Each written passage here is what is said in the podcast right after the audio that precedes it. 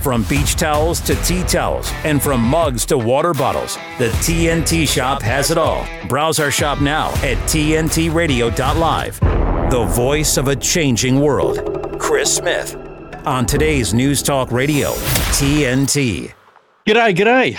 Welcome to the program on a truly historic day for this very special News Talk Radio network. I appreciate you all listening, but you're doing a little bit more than listening. You have an opportunity to watch.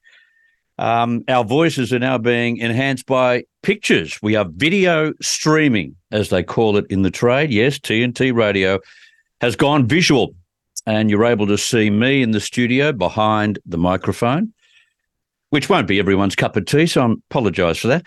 And uh, you're now seeing most of our commentators and special guests on screen as well from now on, even in our news bulletins, which you would know by now. You're treated to news vision, matching our stories.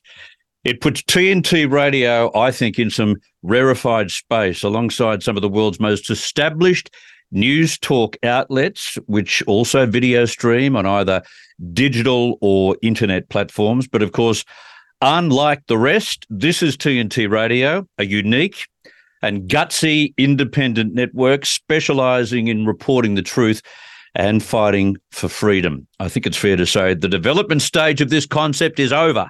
TNT Radio at full strength and from today in color and in sound. I hope you can help us spread the word and let people know. Um, I think it's well worth the effort. And every day from now, you'll find that our video streaming service will be available on more and more sites. But go to our website. That's the best way to go.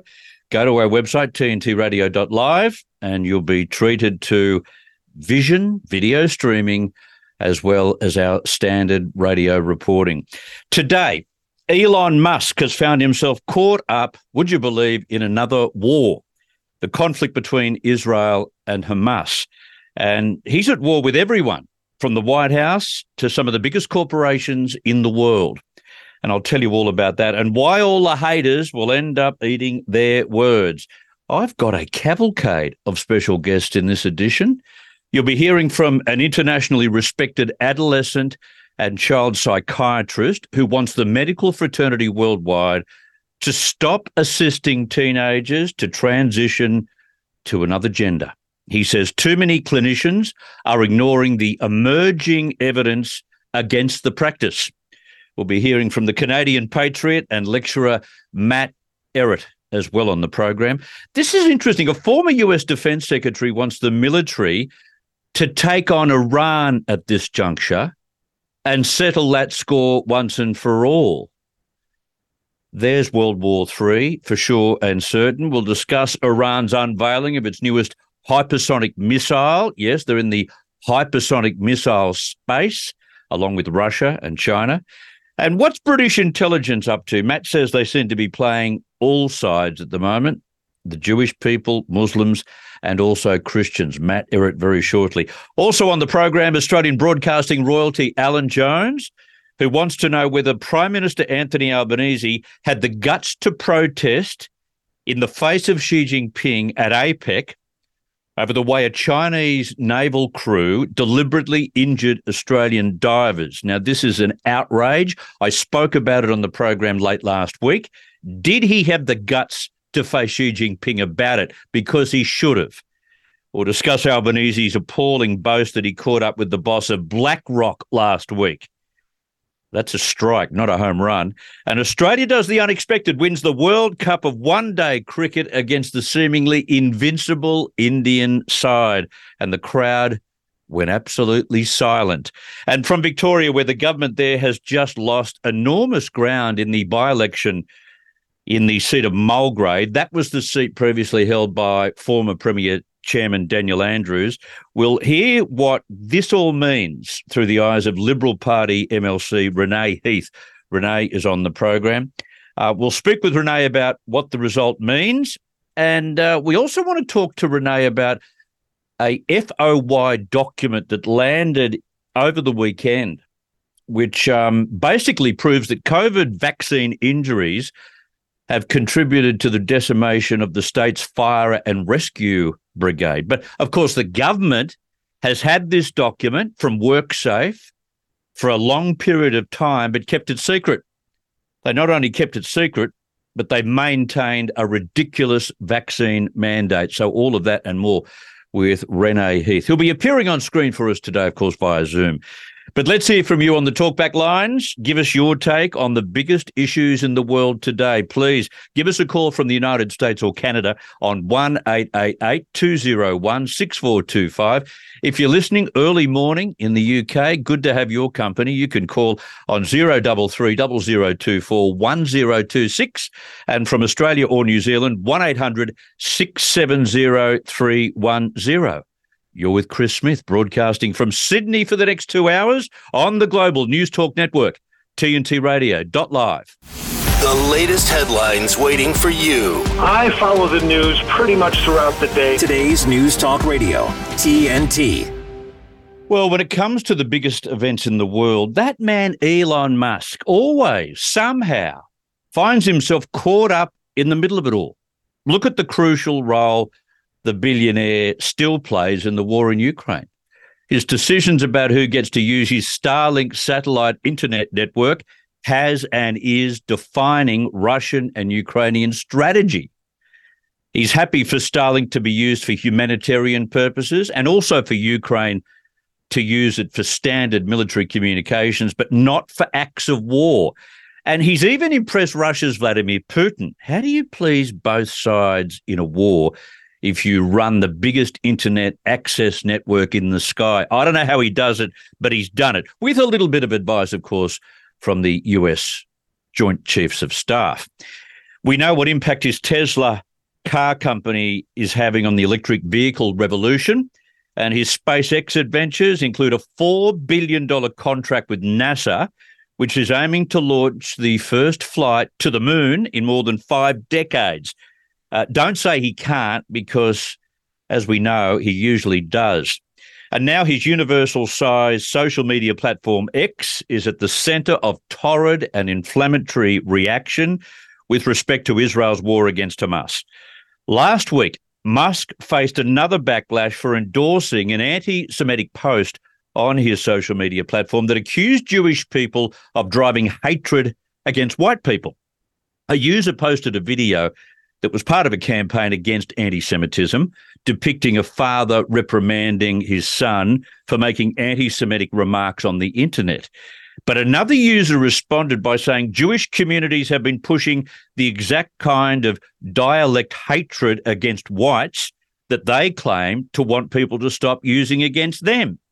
The user stated, I am deeply disinterested in giving the tiniest SHIT now about Western Jewish populations coming to the disturbing realization that those hordes of minorities that support flooding their country don't exactly like them too much. Now, Musk responded on his own account to that by saying, You have said the actual truth.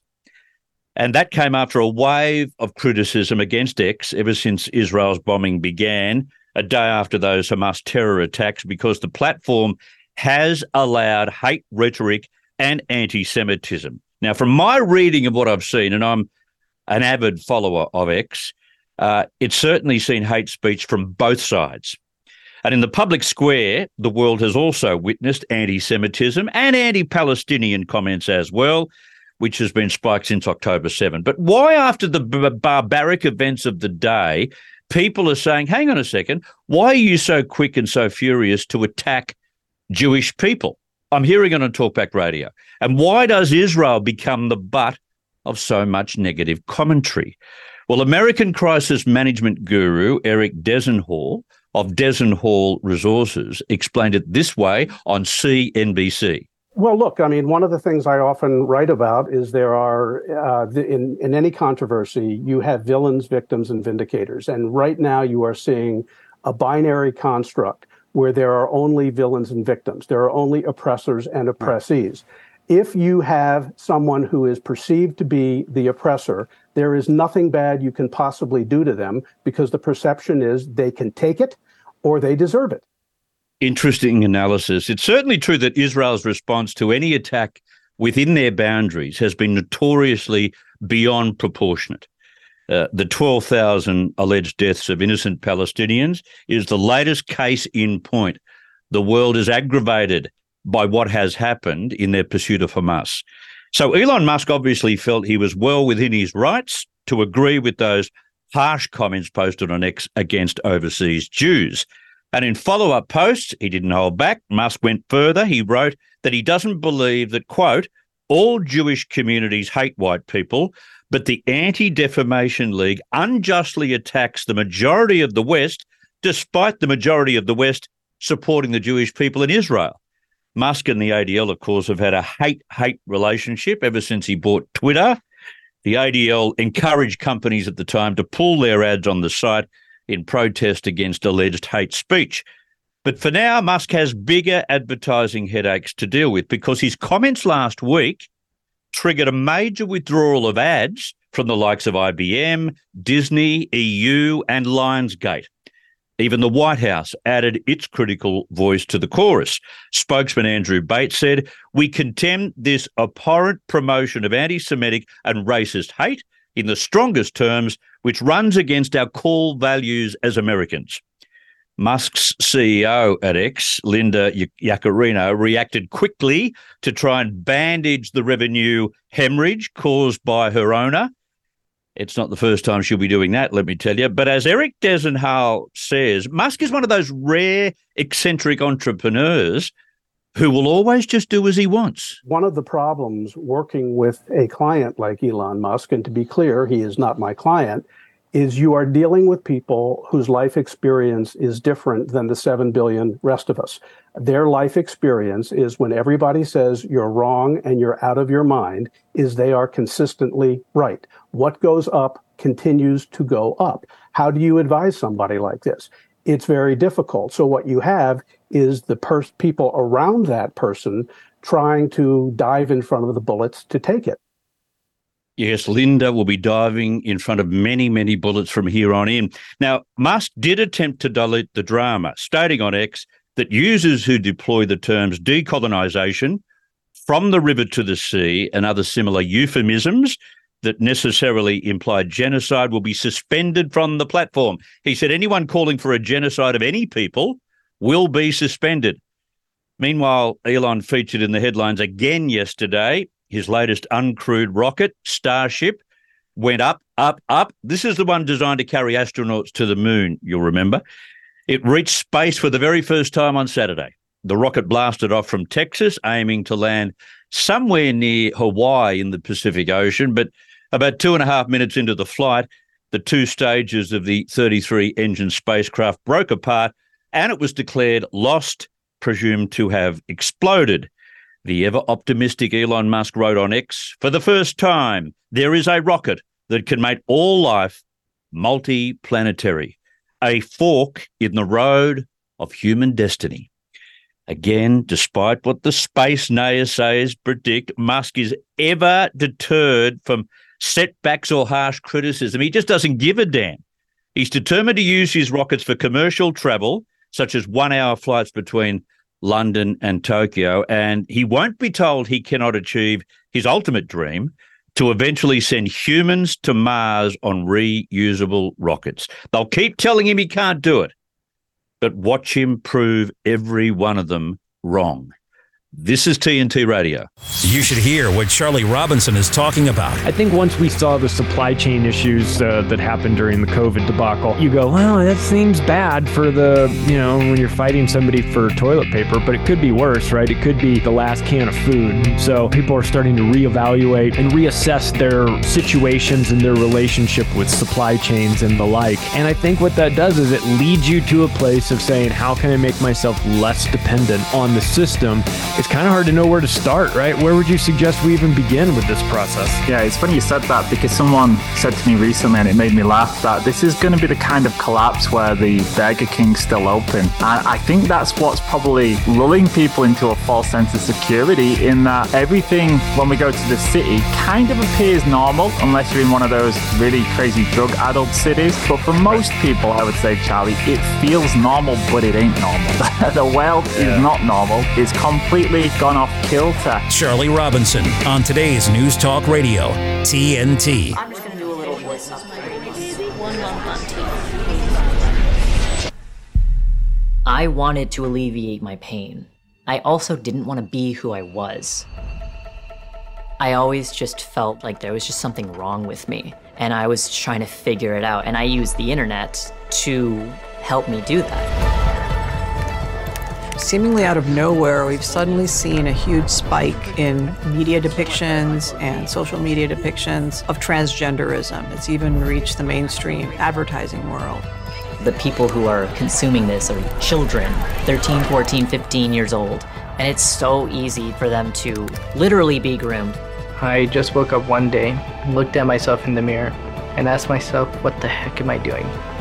When trans identified kids are referred to specialized gender clinics, they're often told that they're going to get comprehensive, multidisciplinary mental health assessments. We know that that's not true. I was easy to manipulate. The ideology that has become dominant at these clinics is that trans kids know who they are, and therefore to question them is completely taboo. My childhood was ruined. Who's there for their detransitioning? Nobody. Nobody would help me because they had more concerns of me reversing everything. Did this thing to alleviate this gender dysphoria that wasn't there before, but you made it into a problem, and now your body image issues are worse. That's not supposed to happen. What do we do now? D-Trans, the dangers of gender affirming care. For more information, go to prageru.com. At the top of the hour, we'll keep on top of the news. It's the most important thing we can do. On today's News Talk, TNT Radio. Hey, good to have your company. Plenty to get to today. You know, whenever war begins, some feel compelled to jump on the hawkish bandwagon to compound the conflict, to suggest that we expand our war and settle some old scores once and forever. Well, in an interview on CBS last week, former US Defense Secretary Mark Esper said to defeat the militant Palestinian group Hamas fully, Iran must be confronted as well.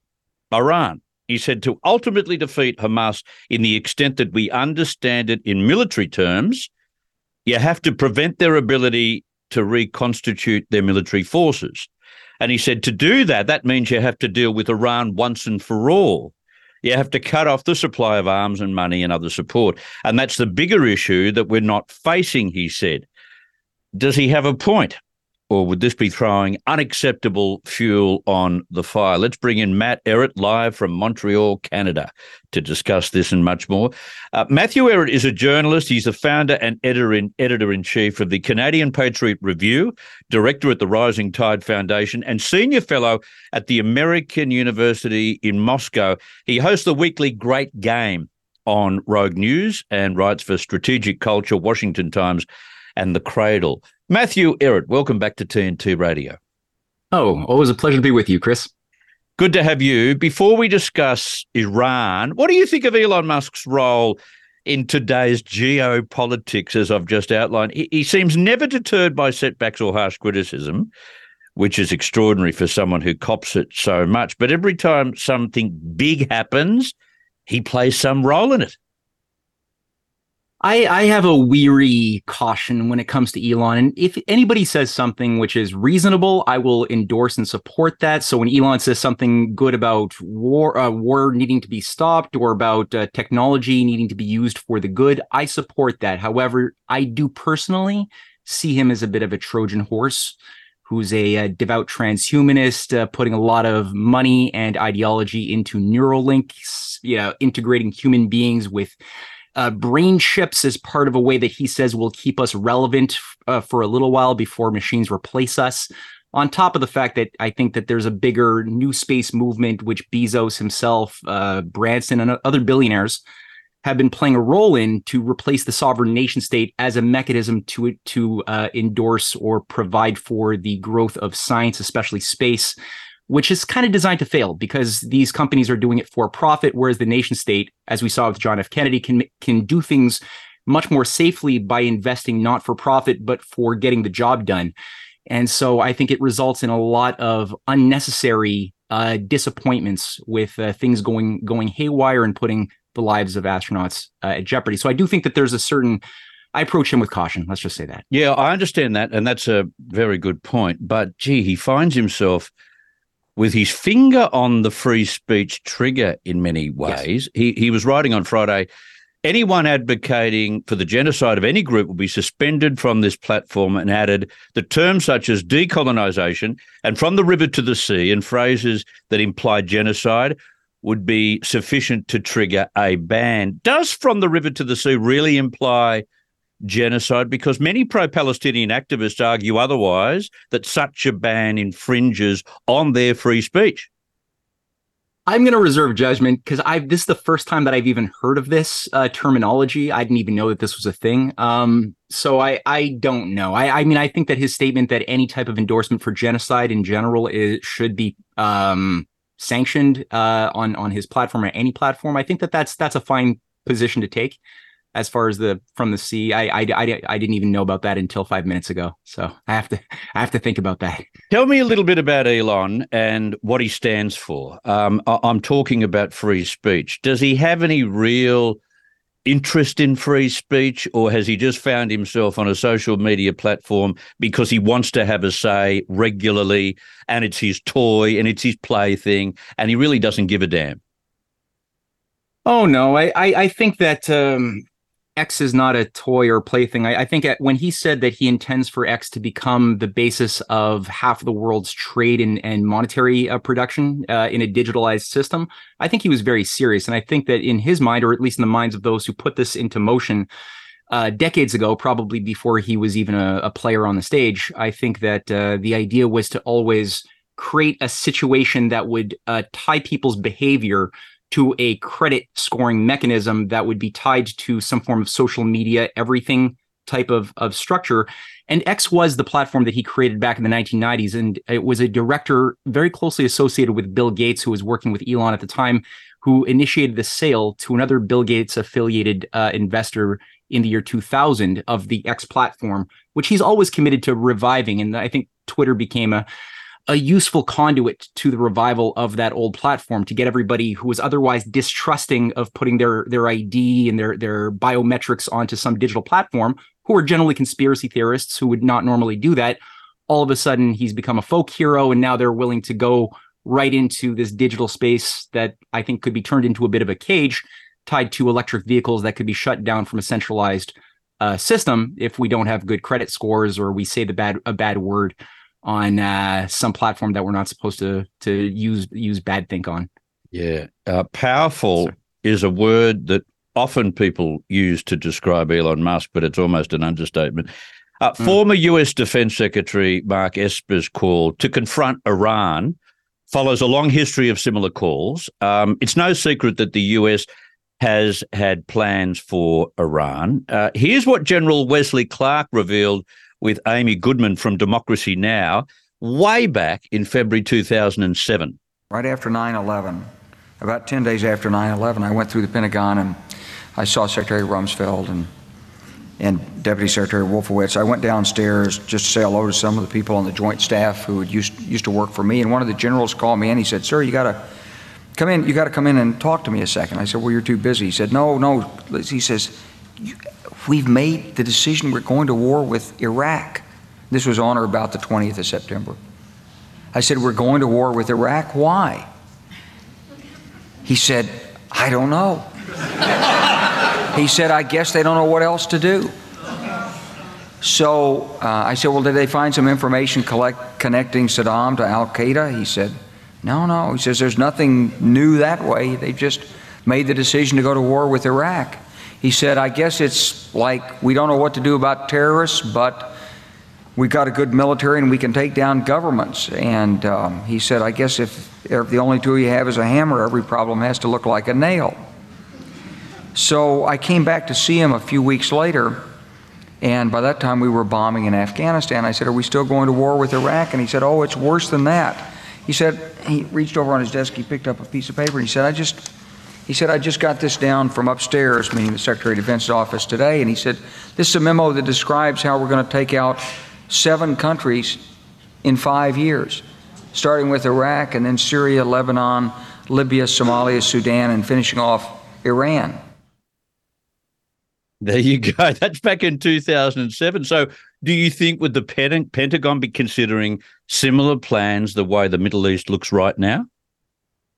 Oh, most certainly. Yeah, that that's that's an infamous clip, and that that's very important. He was the for, the former head, the Secretary General of of of NATO, mm. um, not not a small player. So what he's talking about should be taken very seriously. And yeah, they, I mean, this this dream, this this obsession with uh, con- conducting an invasion, a regime change against Iran, um, did not disappear for one second. Although it did take a little bit of a lull.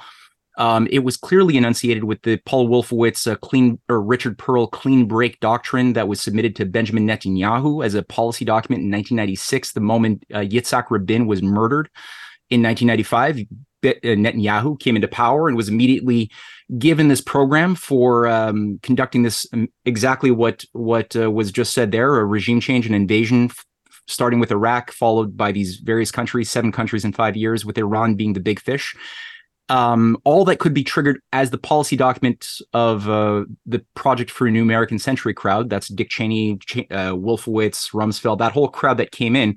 They called for a Pearl Harbor moment that would need to be created in order to artificially induce a acquiescence in the mindset of, a, of an American population that was at that time still unwilling to go to war or accept a regime change war inside the Middle, Middle East. They would not be willing to do that again. And so that Pearl Harbor moment was initiated. It was called 9 11. And since then, um, they got their war in a variety of these countries. They did their regime change finally with, with Libya. Sudan was, was split into two.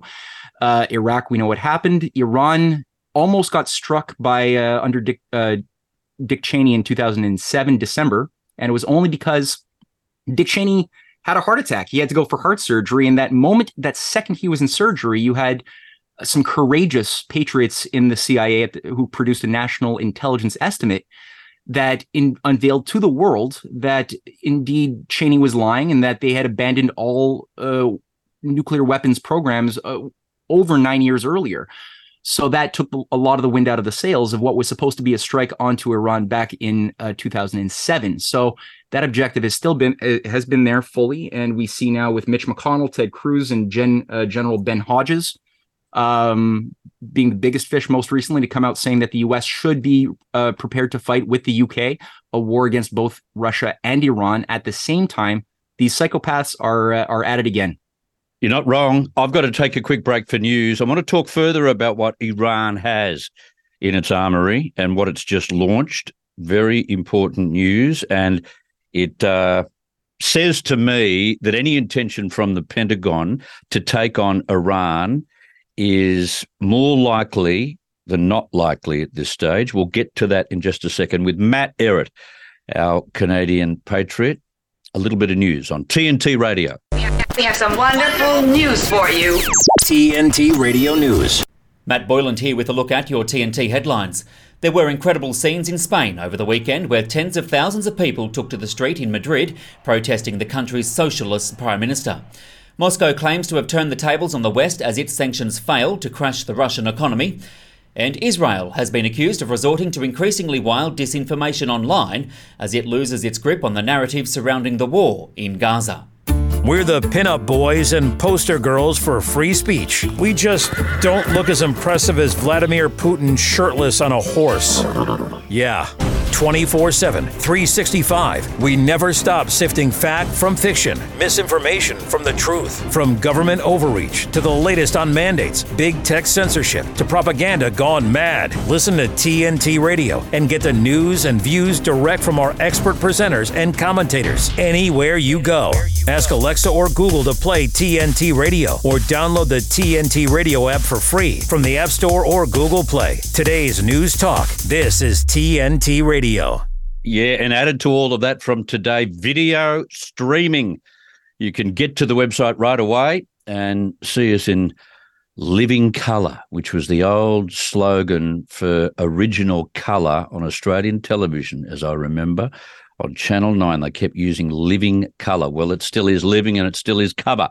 Uh, colour. Tim says from Blackburn in Victoria, best show on T- TNT. You're a legend. Thank you for your hard work. Very kind, Tim.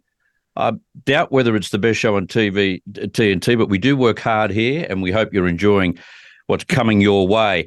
Now, Matt, on Sunday, Iran's Islamic Revolutionary Guard Corps unveiled the nation's cutting edge Hmm. hypersonic missile at a ceremony in Tehran attended by the supreme leader, the Ayatollah. How important is such military capability for Iran? And don't tell me that they don't have some kind of nuclear capability.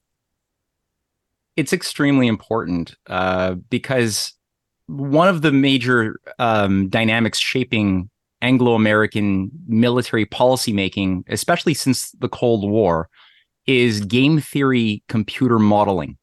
And the game theory model is what is used by Rand Corporation, many think tanks to generate policy papers that are then made made into actions in the real world that don't have anything to do with reality. So they're running scenarios using data sets, kind of like what they did with uh, COVID or global warming data sets. They just pump it into a computer. The computer spews out a variety of probability outcomes, and then the policymaker, whether you know a, a Raytheon. Uh, or Lockheed Martin uh, CEO who's now working in a government will now make a policy based on the highest probable outcome for success, uh, without again any regard for reality. So uh, a lot of the the game theorists who have been planning the uh, especially the 9/11 the post 9/11 age are operating on the assumption that they already know of all of the available technologies that are that are uh, that Iran, Russia, China has access to that would allow for what is known as full spectrum dominance, or the idea of being able to have nuclear hegemony, the ability to carry out a first strike without any uh, response in return,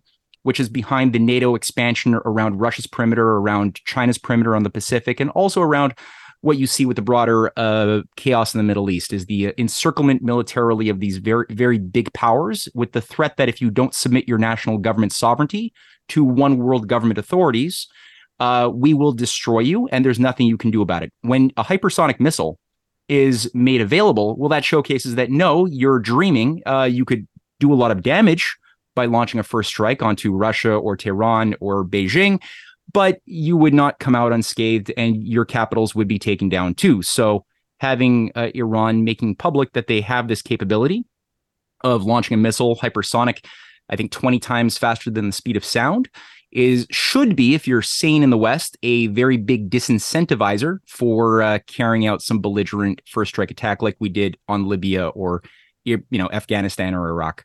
So, so how close could that be, given what you've just described and given what we've seen launched? Um, mm. I would have thought that uh, it's very much on the table, the current table of the Pentagon, and they must be thinking very seriously about taking out any facility that houses that kind of hypersonic capability. They're probably thinking about it, but the this is the Fattah two, the Fattah one, which already had a fifteen. Uh, it could already be deployed fifteen times faster than this than the speed of sound was already in, unveiled for the first time earlier this summer, I think in June. Right. So they've already had this capability for quite some time. Um, this is even faster still and can go about two thousand kilometers. Last time I read, which which brings in easily Israel um, and other Western countries too. Um, so I, I don't think they necessarily have the enrichment capability to produce a nuclear weapon at this point. I, I just haven't seen that evidence. But this they could still carry out a lot of damage, and God knows I don't. I'm not an expert, so I don't know how many other ways there are to access uh, nuclear warheads. Probably when you have the types of allies that Iran has, the, it's probably not impossible, even if you don't have your own enrichment. Uh, so yeah. it's worth keeping that in mind. Yeah. Uh, yeah, we'll keep that in mind. All right. Uh, you've recently given a presentation sorting through history correcting the record on Khazaria. Why is this relevant now with the ongoing uh, Palestine Israel war? You know, like, does or did a Khazarian mafia exist, as many in the alternate media are suggesting? Not really. I in my research, and this takes up two chapters in my book series on the Clash of the Two Americas. Um, and when I looked at the actual source material f- of what's survived the sands of time of this kingdom that existed back in the eighth, 9th century uh, uh, AD, uh, Khazaria was indeed a Jewish kingdom, and, and it was a, a key entry point of this the revival of the Silk Road, the uh, the trade corridors between China and Europe uh, that had one corridor through what today is today Russia and Ukraine into Charlemagne's Europe from the north, and another southern uh, trade route going down through the Middle East back then it was the Abbasid Muslim dynasty into uh, Charlemagne's Europe again, and with branches on the maritime down into Africa.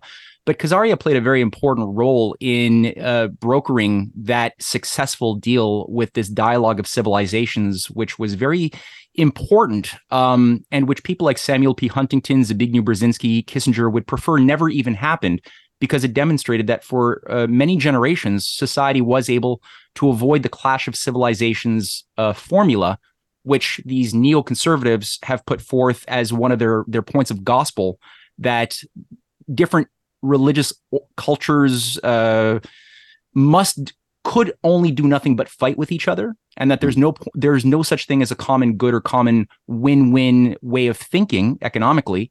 And so the only type of uh, truth is the truth of of he who can impose his will onto the weaker who who can become the hegemon eh, or the leviathan in hobbesian language to re- restore order, order onto the chaos. So i like this this story because it does reevaluate or it it it it puts new light onto the thing that a lot of people have been taught to make their their their fear and enemy hate uh, image, which is the Khazarian mafia image.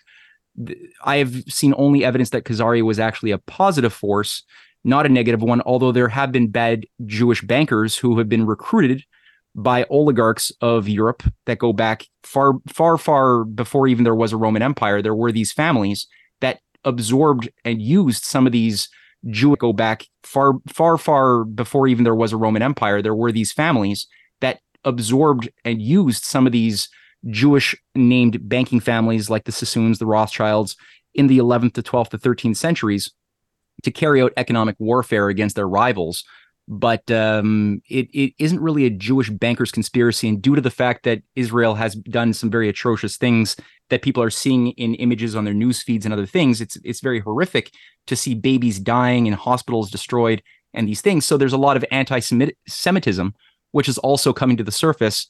And I think that the you know Khazarian mafia uh, trope it plays into that a little bit too much, and so I wanted to add some context. It is, though, a clash of faiths. And even Benjamin Netanyahu seems to be continually referring to or making biblical references. Uh, can you outline your research regarding the collaboration among faiths during the 7th to 9th centuries? How were the Crusades initiated a thousand years ago and again today? You're asking great questions, Chris. Uh, yeah, th- this is um, okay, so the, the trade corridors the, there there was always an attempt to get a crusade the crusade was essentially getting di- the, the, christians and muslims to kill each other and undo a lot of this dialogue of civilizations yeah. that was initiated by charlemagne and harun al-rashid the the the ruling families and leading cults of the roman empire had migrated at that time to venice and uh, rome where the papacy was located and they were always trying to get um, a war of these different groups, cru- what we later called the Crusades. They wanted to initiate that, and Charlemagne was smart due to his, and again, he had a lot of Jewish friends who were running a lot of the embassies and communications be- between him and uh, Harun al-Rashid of the Islamic world.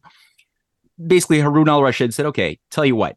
Instead of you going, you being pushed into a war to take back the Holy Land, let me give you the Holy Land. And he sent a, an embassy back to Charlemagne with an elephant as a gift and a lot of other silks and things with the deed to the Holy Land saying, here, it's yours and we'll defend it. And Charlemagne, he rode the elephant for 20 years. It, it worked really great at taking the, the wind out of the sails. Um, and as a consequence, you had houses of wisdom with Christians and Jews and Muslims working together on astronomy, on poetry, doing translations of Greek texts in Baghdad, also in Spain. Um, you had in Khazaria an ecumenical uh, council of judges representing the Jews, Christians, and Muslims uh, all together, uh, managing the laws of that land, as well as a Muslim army defending a Jewish homeland in Khazaria, which is a great irony. Imagine today, yes. Israel having a, a, Muslim army. People think that this is impossible, but that's the way it was for a sustained period until the sabotage, which happened when Charlemagne was dead. His his grandsons were stupid, and they started taking on very bad advisors who acquiesced to things that led into the formation of the Templars, uh, the Templar order that was also a part of the crusading process that converted the, the Silk Road routes into uh, routes that were used by the Crusaders to carry out war and jihad against the infidels and back and forth for uh, centuries that turned everybody stupid and dead and brought about a massive dark age for all of civilization. And the Silk Road basically went to hell for for a thousand years until very recently when it was revived. Mm-hmm. Gee, uh, the, the, fact that you've got a Muslim army protecting Jews, as you rightly say, is almost unthinkable in the current yeah. context. But uh, history has that um, surprise element all through its chapters. All right, one final one. I'm running out of time. You've referenced British intelligence operations playing all sides at the moment Jewish, Muslim, and Christian in a destructive frenzy for geopolitical purposes. How, how has this occurred? Uh, last last question. Eh? Um, well, uh, you know, keep in mind the um, recently it was discovered that uh, well, the Muslim Brotherhood was itself an organization created by uh, MI6 and the British Foreign Office back in the 1920s. Uh, Haj Amin was an early uh, figure who was used as a radical, um, violence-prone figure, working closely with the Muslim Brotherhood and with the Nazis, who was put in power uh, by the British under British Mandate Palestine and uh, Hamas uh, was created as as Ron Paul and many others have pointed out by by a combination of Anglo American and British intel uh, uh, Israeli intelligence in the 80s and have been used as such since then. Even Benjamin Netanyahu gave a speech to his uh, Likud party in 2019 saying that if you want to stay in control of uh, the situation, you make sure that Hamas receives money and stays in power uh, because they want a religious uh, oriented group that is more predictable. Um, and they didn't want the type of discussion that Yasser Arafat was having around economic development with people like Yitzhak Rabin. Israel itself was created by the British, uh, British intelligence, British Mandate Palestine, and Mossad was created by the CIA, which itself was created by MI6. And there's a lot of detail that I'm skipping over because I know we only have seconds to get a lot of big ideas across. But yes, British intelligence is everywhere in the Middle East. I appreciate your time. Your insight is quite extraordinary, and we appreciate it, uh, especially here at TNT. Thank you so much for your time, Matt. Always a pleasure. All right, journalist, lecturer, uh, editor in chief of the Canadian Patriot Review, Matthew Ehret. We try and get on as often as possible, especially when you've got complex complex issues happening in the world right now. And the only explanation is to go back in history to explain why we have the precarious situation we do now. History has the keys to answering all of those complex questions. We've got to take a break, and I'm quite happy to take your calls if you're listening through TNT Radio and the apps and the website, maybe even uh, YouTube and other streaming services. You can dial in on the telephone uh, from the US or Canada on 1 888 201 6425. You can do so from the UK on 033 0024 1026 or from Australia and New Zealand 1 800 670 310. I've got plenty of time for that. I also want to tell you about the Royal Navy's Shave with Disaster. And the story is broken in the last 12 hours. It's about a nuclear sub that almost became crushed. I'll tell you the full story right after the break on TNT Radio. The climate agenda is a national security risk. Where do you hear this. From Washington, D.C., this is the Morano Minute with your host, TNT Radio's Marc Morano. The climate and energy policies of California are threatening the security of residents. California has increased crude oil imports from foreign countries from 5% just 25 years ago to more than 75% today. According to Heartland analyst Ronald Stein, California is the only state in the United States that imports most of its crude oil feedstock to in state refineries from foreign countries. California needs this oil for nine international airports and 41 military airports, as well as shipping ports up and down the coast. Meanwhile, Asia has 88 new oil refineries manufacturing fuel for California's airports and shipping terminals. It's time we recognize that the climate agenda is a national security threat. This is Marc Morano for the Morano Minute on TNT Radio. Need a ride? Yeah! Driving with kids is a big responsibility. Hop in and buckle up! So don't sweat the small stuff. You got paint all over our paper! Get the big stuff right instead. What does that mean? Like making sure your kids are in the correct car seat and buckled up for safer travel. That deserves a wiggly wiggly wig. To make sure your child is in the right seat for their age and size, visit nhtsa.gov slash the right seat. You're with Chris Smith on today's News Talk Radio, TNT. Let me tell you about the Royal Navy and how close they came to a disaster. This story is published on various news sites in the last 12 hours, but a Royal Navy nuclear sub sinking towards its crush depth, that is, of course, the depth at which even its um, shell cannot withstand the pressure of its depth. Uh, it was save saved moments from disaster. Now, a depth gauge failed on this decades old Vanguard class vessel carrying 140 crew and Trident II doomsday missiles in the Atlantic. So these small vessels that are attached to the sub. Such a catastrophe would also have triggered a nightmare salvage mission to recover the top secret vessel and its nuclear reactor before the Russians got to the scene, according to The Sun in London. Now, the sub was preparing to go on patrol when dials indicating its depth stopped working, leaving commanders to think it was level when it was still diving. It was entering the danger zone when engineers at the back of the 490 foot Vanguard class vessel spotted a second gauge and raised the alarm. This would seem strange to you and I that you wouldn't know that you were heading straight for the bo- to the bottom of the ocean. But that is, I guess, the way the atmosphere works when you're that deep. I don't know. I've never been that deep. I've been in a sub before, but I haven't been at ocean depths. And it was diving.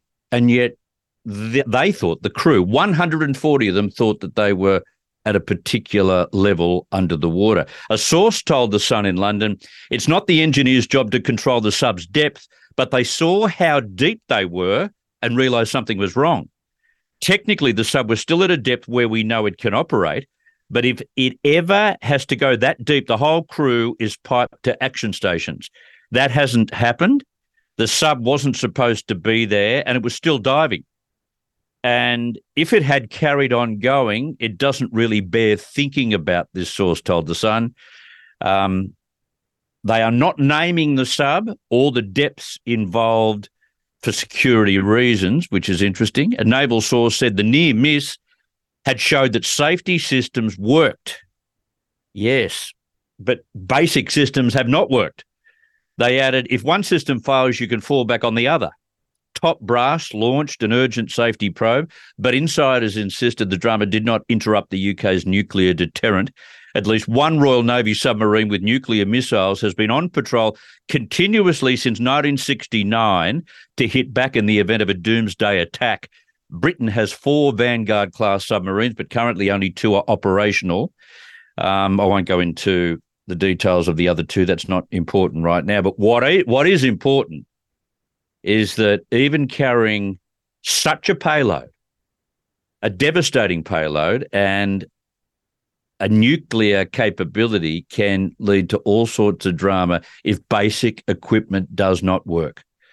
And that's not just, it doesn't just apply to nuclear arms, it doesn't just apply to nuclear energy, it applies to anything that uh, is powered by something that can go awfully wrong.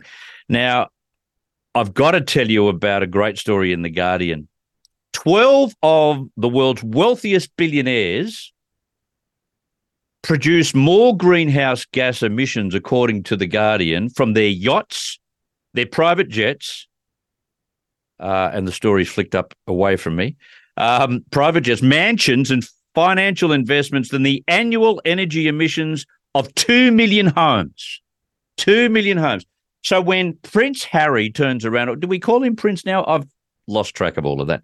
When Harry decides to head back to see his father, which I think he's in the process of doing at the moment, um, and he jumps on a private jet, as he does on occasion, think about his hypocrisy when he turns up in California at some green event and starts, you know, prophesizing about the end of the world and the doomsday climate juggernaut that we're going through at the moment, it is all just trash because those same entrepreneurs, those same billionaires, those same multimillionaires do not give a damn. They'll get in their private jets, they'll do as they want to do, and be damned with the contribution that they are making um, to to uh, uh, CO2.